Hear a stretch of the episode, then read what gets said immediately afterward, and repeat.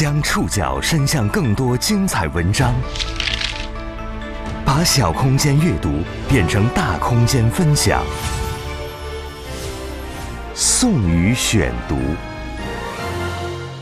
讲述现实世界里的真实故事，把小空间阅读变成大空间分享。欢迎各位收听今天的宋宇选读。节目开始之前呢，要说一句题外话，因为明后两天我要到外地去采访，所以。宋宇选读的广播节目将我的同事江峰老师代班，而我们的网络更新呢，也和往常一样会暂停两期，因为接下来就是双休日了，所以我回归的时间会在十一月二号，也就是下周一。今天的节目为大家综合了央视新闻、每日人物、虎嗅网、南方都市报的内容，我们要和大家一起来认识拒绝人脸识别的普通人。央视最近一则关于人脸信息安全性的报道，让人脸信息安全成为全民热议话题。过去五年时间，人脸识别技术被加速应用到我们生活的各个方面：手机解锁、支付转账、上班打卡、小区进门。有人为刷脸时代带来的便捷感到兴奋，也有人为自己逐渐变得透明感到忧心忡忡。在此次大范围争议到来前，已有个别敏感者为技术进步背后的隐私风险努力挣扎过。今天的宋宇选读，和您一起认识拒绝人脸识别的普通人。专家介绍，由于人脸识别应用五花八门，也没有统一的行业标准，大量的人脸数据都被存储在各应用运营方或技术提供方的中心化数据库中。数据是否脱敏、安全是否到位、哪些用于算法训练、哪些会被合作方分享，外界一概不得而知。而且，一旦服务器被入侵，高度敏感的人脸数据就会面临泄露风险。我们现在听到的这则新闻片段，出自十月二十六号的央视新闻。在这则报道当中，记者调查发现，在某些网络交易平台上，只要花两块钱就能够买到上千张人脸照片，而五千多张人脸照片的标价不到十块钱。也就是说呀，在这些黑产交易平台上，一张人脸照片连一分钱都不到。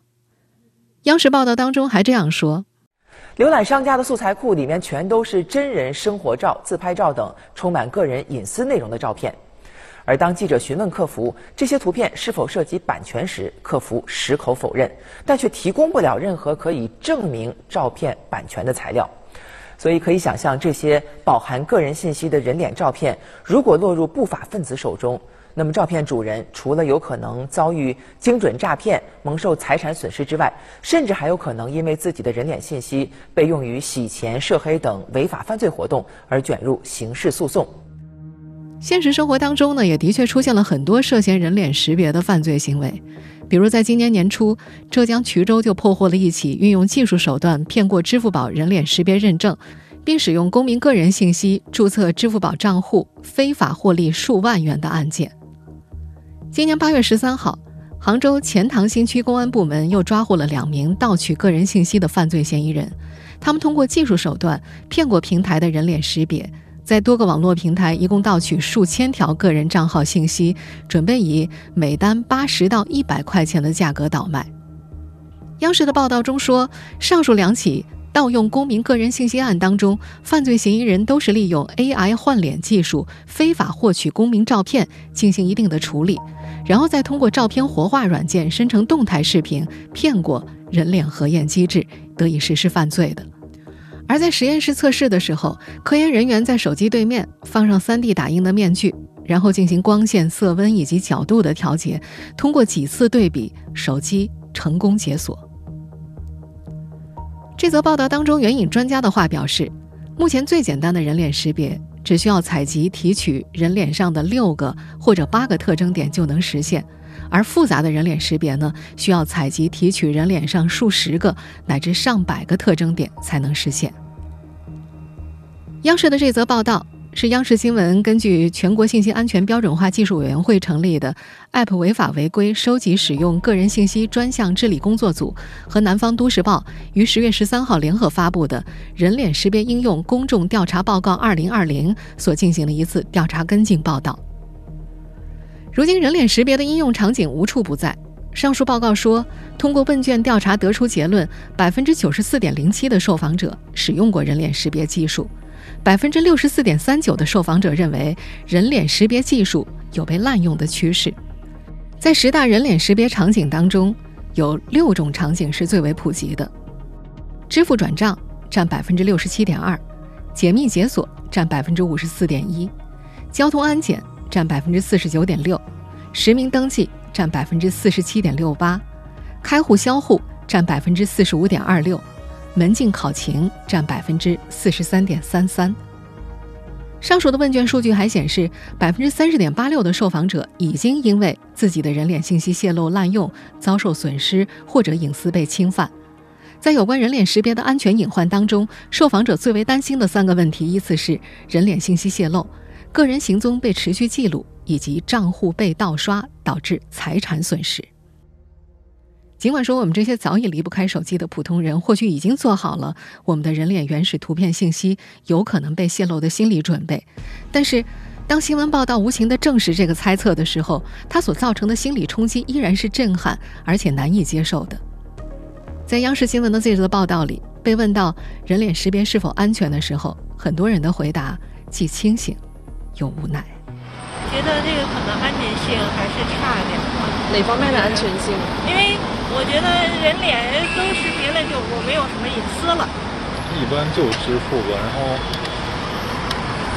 其他好像也没什么地方了，还是用人毕竟方便多于那种独立的。不会有，为什么呢？因为怕泄露自己的隐私啥的。嗯，就比如说把我的照片发到别的地方。如果是密码，我可以改；但是如果我的人脸呢，嗯，它是一个不可以变的啊，所以感觉还是不太安全，不太不太靠谱。如今，人脸识别已经越来越广泛地出现在我们的生活中，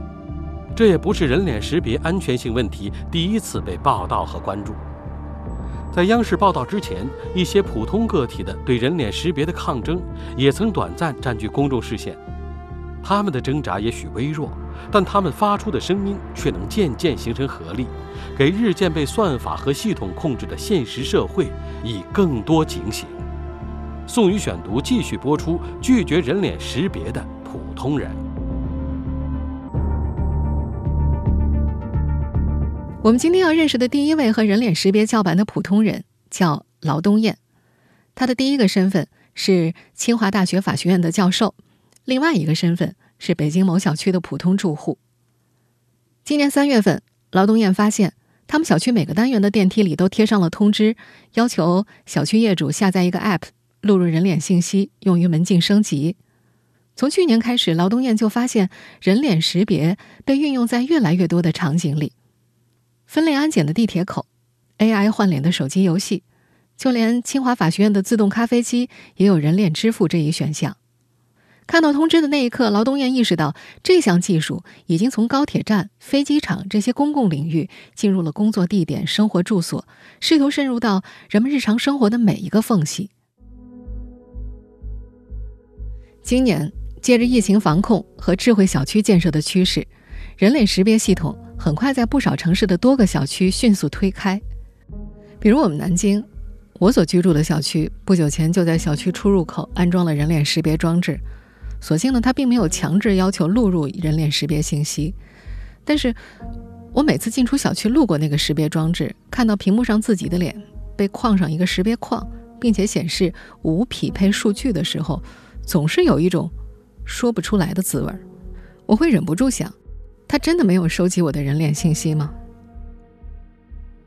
在科技拥护者口中，科技带来的便利性是被着重强调的。比如，二零一七年，北京住房和城乡建设委员会启动智慧小区建设的时候，就提出了这样的畅想：你能想象未来小区没有门禁卡就能开门，停车共享车位、分时租赁、居家老人实时机器人陪护的生活吗？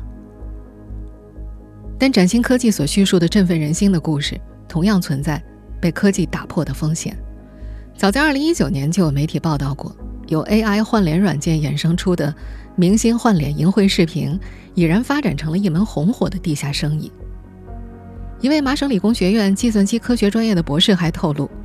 通过人像收集和机器学习，黑客不仅能够将你的脸替换到色情视频上，还可以用对抗攻击技术迷惑机器学习模型，代替你进入高铁站、你的工作单位，甚至你的家。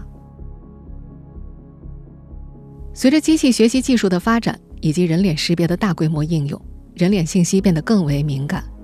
因为从理论上来说，你在社交媒体上公开的所有照片都有可能成为被利用的生物信息。我们在前面提到的央视报道当中也说了，目前储存和维护数据的系统并没有那么强大。从2018年至今，公安机关已经破获了多起和人脸识别相关的犯罪案件，而人脸识别技术在中国的发展不过短短五年时间。作为一名法学教授。劳东燕是知道这项技术的隐忧的，他把收集到的材料发在了一个两百多人的小区微信群里。一位关心此事的居民又把他拉进了一个接近五百人的小区群，在那里，他发的材料获得了更多共鸣。许多业主表达了对于风险的担忧。此前，这个小区的业主们主要不满的信息是：干嘛要收集房产证的信息呢？成为透明人的想法让有法学背景的劳东燕感到很不安，他开始了自己的维权之路，他称之为“小小的挣扎”。宋宇选读继续播出：拒绝人脸识别的普通人。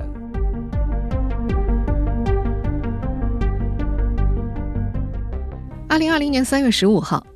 劳东燕写好详细的法律意见，指出小区的收集行为。与现行法律框架相违背，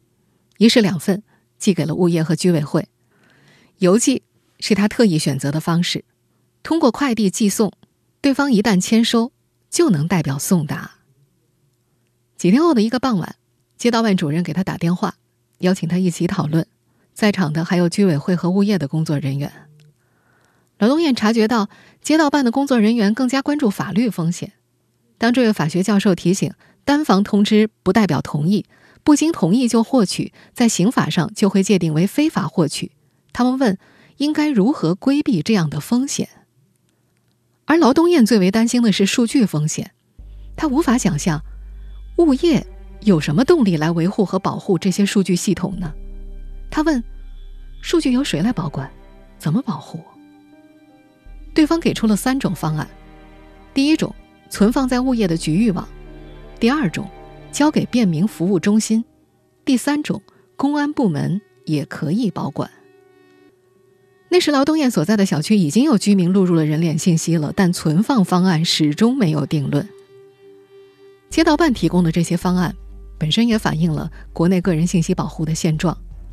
在使用和管理数据上，公权力和商业机构之间并没有严格的界限，这加剧了劳东燕的担忧。那天。街道办主任试图劝服劳东燕，先用便捷。在他们的叙述里，因为每个单元门禁都坏了，街道帮大家免费更新人脸门禁系统，相当于给小区居民提供了福利。你看多便利啊！一刷脸就开了，省时啊。劳东燕回答：“刷脸省的几秒钟对我没有多大的价值。”在场的业委会主任则以房价为谈判筹码。哎，你看嘛，我们小区管理好了，房价会跟着上去的。这句话令劳动燕印象深刻。再则就是安全，他们先提疫情。我们附近小区有从武汉回来的人，当时邻居发现之后就不让他们进来。如果你家对面或者你的单元有从武汉回来的，你肯定也希望能事先发现阻止他们吧？劳东燕回答：“我不希望知道。”他们有权利回自己的家。对方继续说服，这样的技术可以更好的打击犯罪分子啊。劳东燕反问：“如果监听全国所有人的手机通信，可以发现更多的犯罪分子，我们会允许监听监控所有人的手机吗？打击犯罪只是社会的一个目标，甚至不是基本目标。”讨论到最后，街道办给出了三种可替代方案。不愿意录入人脸的居民，也能依靠刷门禁卡、身份证登记，或者使用手机 App 回到自己的家里。一次偶然的维权，就这样暂告一段落。到了今年九月二十三号下午，在一场主题为“小区门禁能否人脸识别”的专题研讨会上，劳动燕很简单的讲述了这段经历。他告诉在场的嘉宾，后来他们小区的门禁改造工作没有继续进行，他不知道是他的反对起了作用，还是另有其他原因。在场的另一位嘉宾说：“劳动燕是为了权利而斗争。”这位法学教授笑了笑，摆了摆手，解释：“ 没有，我也只是稍微挣扎了一下。”面对人脸识别这个尚且存在很多未知的新技术，也有人更剧烈的挣扎一下。我们接下来要认识的这位普通人来自杭州，他叫郭斌。因拒绝人脸识别技术，将杭州野生动物世界告上了法庭。他的案子被叫做“中国人脸识别第一案”。宋宇选读继续播出：拒绝人脸识别的普通人。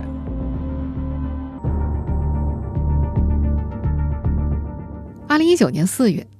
浙江理工大学特聘教授郭斌在杭州野生动物世界办了一张价值千元的年卡，凭借这张卡和指纹。郭斌和家人可以一年不限次数的畅游，但是到了这年的十月十七号，他收到了野生动物世界发来的一条短信：即日起，未注册人脸识别的用户将无法正常入园。郭斌以违背消费者权益保护法为由，将杭州野生动物世界告上了法庭。将近一年之后，他这样叙述当时的初衷：他说，除了感到权益受到侵害。作为一个教授法律的大学老师，他更希望推动一个具有公益性质的诉讼，在个人信息失控的当下，促成相关制度的完善。我是希望这个案件能够这个在法院的这个裁判之后哈，无论是对消费者还是对这样的商业机构，都能起到一个规范指引的作用。郭斌说，他在办理年卡的时候并不知道要录指纹，交完钱去拿卡的时候才被要求。他知道生物信息的敏感性，出示身份证就可以证明身份了，为什么还要录指纹呢？对方告诉他，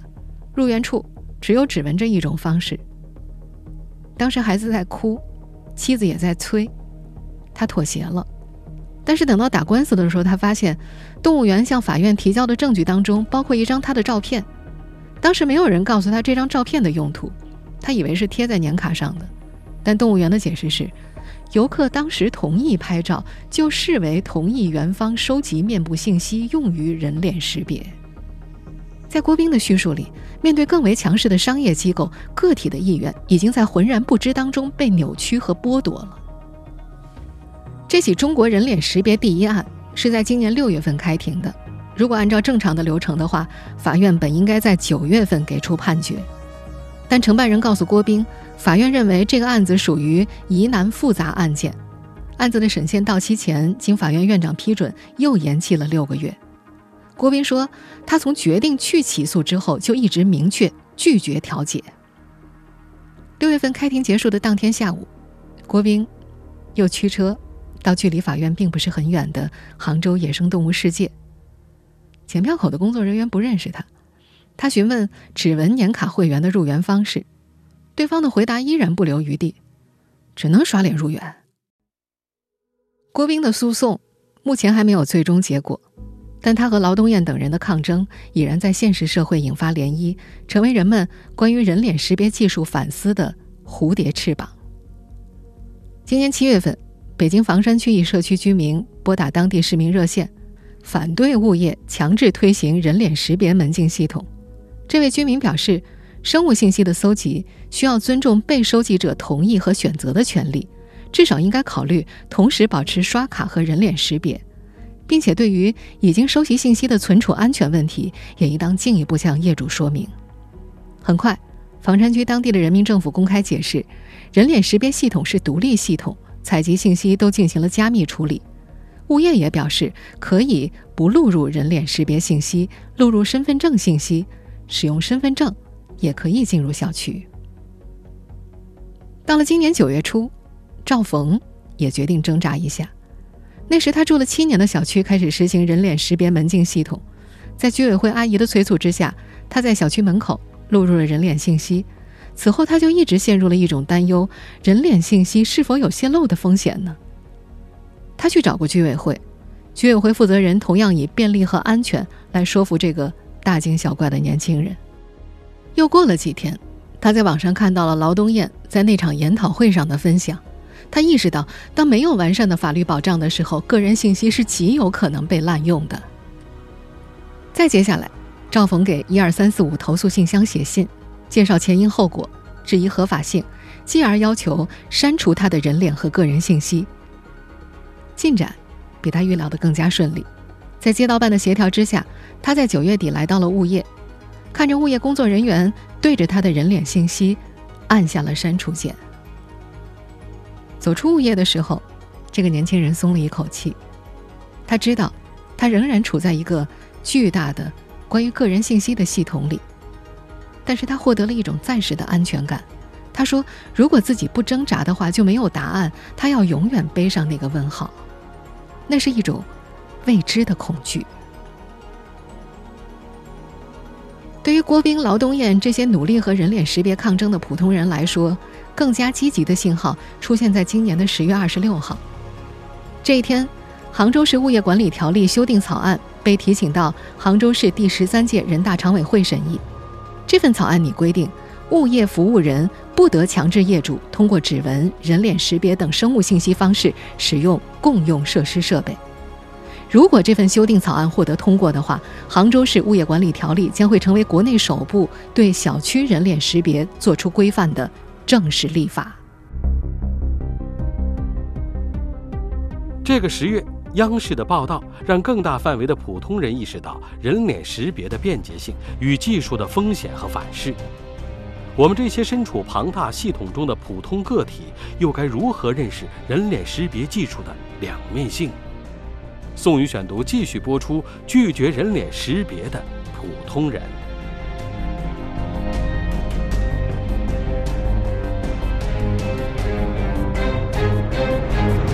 人脸识别技术的应用，的确为我们带来很多便利。如今，人脸识别呢，已经在金融、教育、交通、政务、医疗等领域越来越普遍的出现。有专业数据显示，到二零二二年。全球的人脸识别市场规模将会达到七十五点九五亿美元，大约五百零八亿人民币。而在我国，截止到今年的十月十四号，人脸识别相关企业已经突破了一万家，预计到二零二四年，市场规模将会突破一百亿。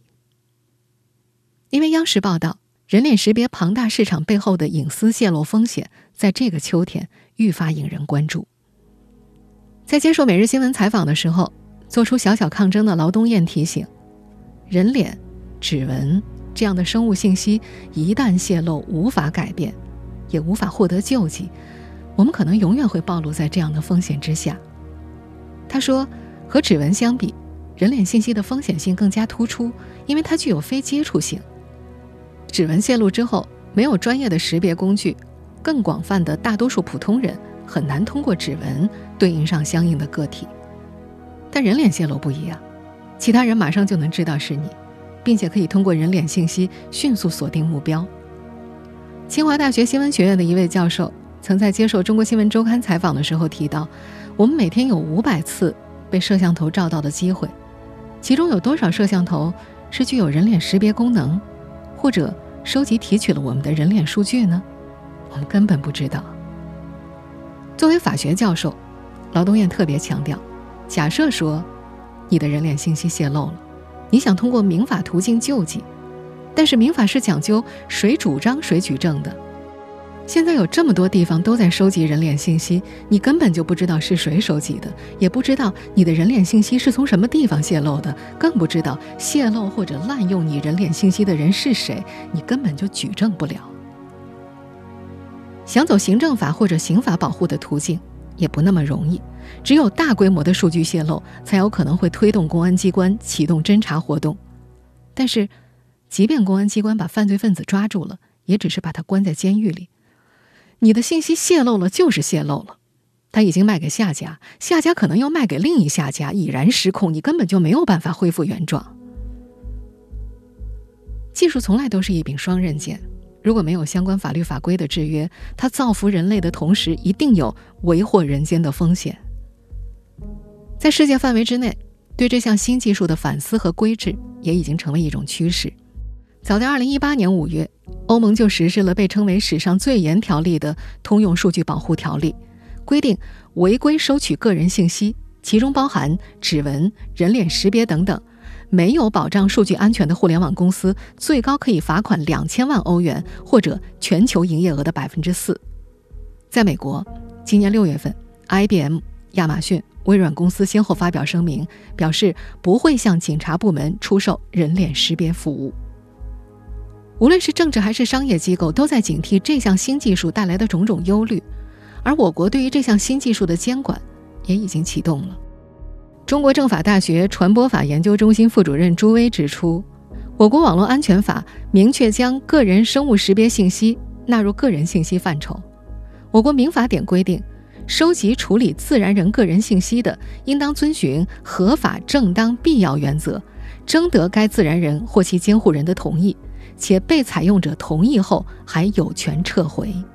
从二零一二年十二月二十八号全国人大常委会通过的关于加强网络信息保护的决定开始，就提到了一个重要的原则：合法性、正当性和必要性原则。这个呢是个人信息采集和使用处理的一个最基本的叫九字原则。同时还有告知，比如说我去了一个场所，别人采集我的信息，我完全不知道、不知情，这不行，必须要事先告知，而且要征求个人的同意。包括使用目的、采集方式、保存的期限等等。第二个呢，如果我开始同意，我也允许他处理我的个人信息，但是我事后不回了，这个个人信息保护法草案中叫撤回同意，我撤回了，这个呢，权利是交到被收集的我们个人自然人手中的，既可以同意，可以授权，当然也可以拒绝，可以撤回。目前，《中华人民共和国个人信息保护法》草案也正在面向社会公开征求意见。这份草案当中提出，在公共场所安装图像采集、个人身份识别，应当维护公共安全所必须，遵守国家有关规定，并设置显著的提示标志。所收集的个人图像、个人身份特征信息，只能用于维护公共安全的目的，不得公开或向他人提供。取得个人单独同意。或法律、行政法规另有规定的除外。我们希望这份法案能尽快获得通过。在法律法规完善的同时，劳动燕也提出，作为一个普通人，我们应该发出自己的声音，以便在舆论和社会当中形成合力。比如我们提到的前面那些不少小区，正是因为有反对声告诉物业等推动方，他们纷纷退让。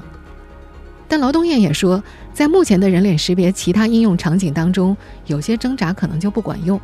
比如在宾馆，如果抗争使用人脸识别的话，宾馆可能就会拒绝让你入住。挣扎有时需要付出代价，也受到很多现实的制约。但是，在这位法学教授看来，应该传递这种观念。比方在日常生活里，他就会告诉自己的孩子，不要贪图小便宜而使用某些技术，也会尽量避免在使用 App 的时候。录入自己的人脸信息，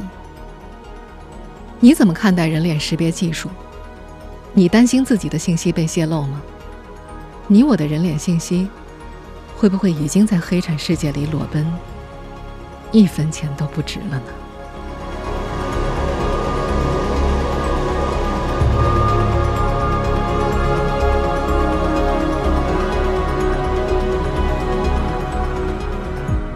听众朋友，以上您收听的是宋宇选读《拒绝人脸识别的普通人》。本期节目综合了央视新闻、每日人物、虎嗅网、南方都市报的内容。从明天开始，宋宇会去外地出差采访。宋宇选读的广播节目将由江峰老师代班制作，包括微信公众号在内的网络更新照例暂停两期。我是宋宇，我们十一月二号再见。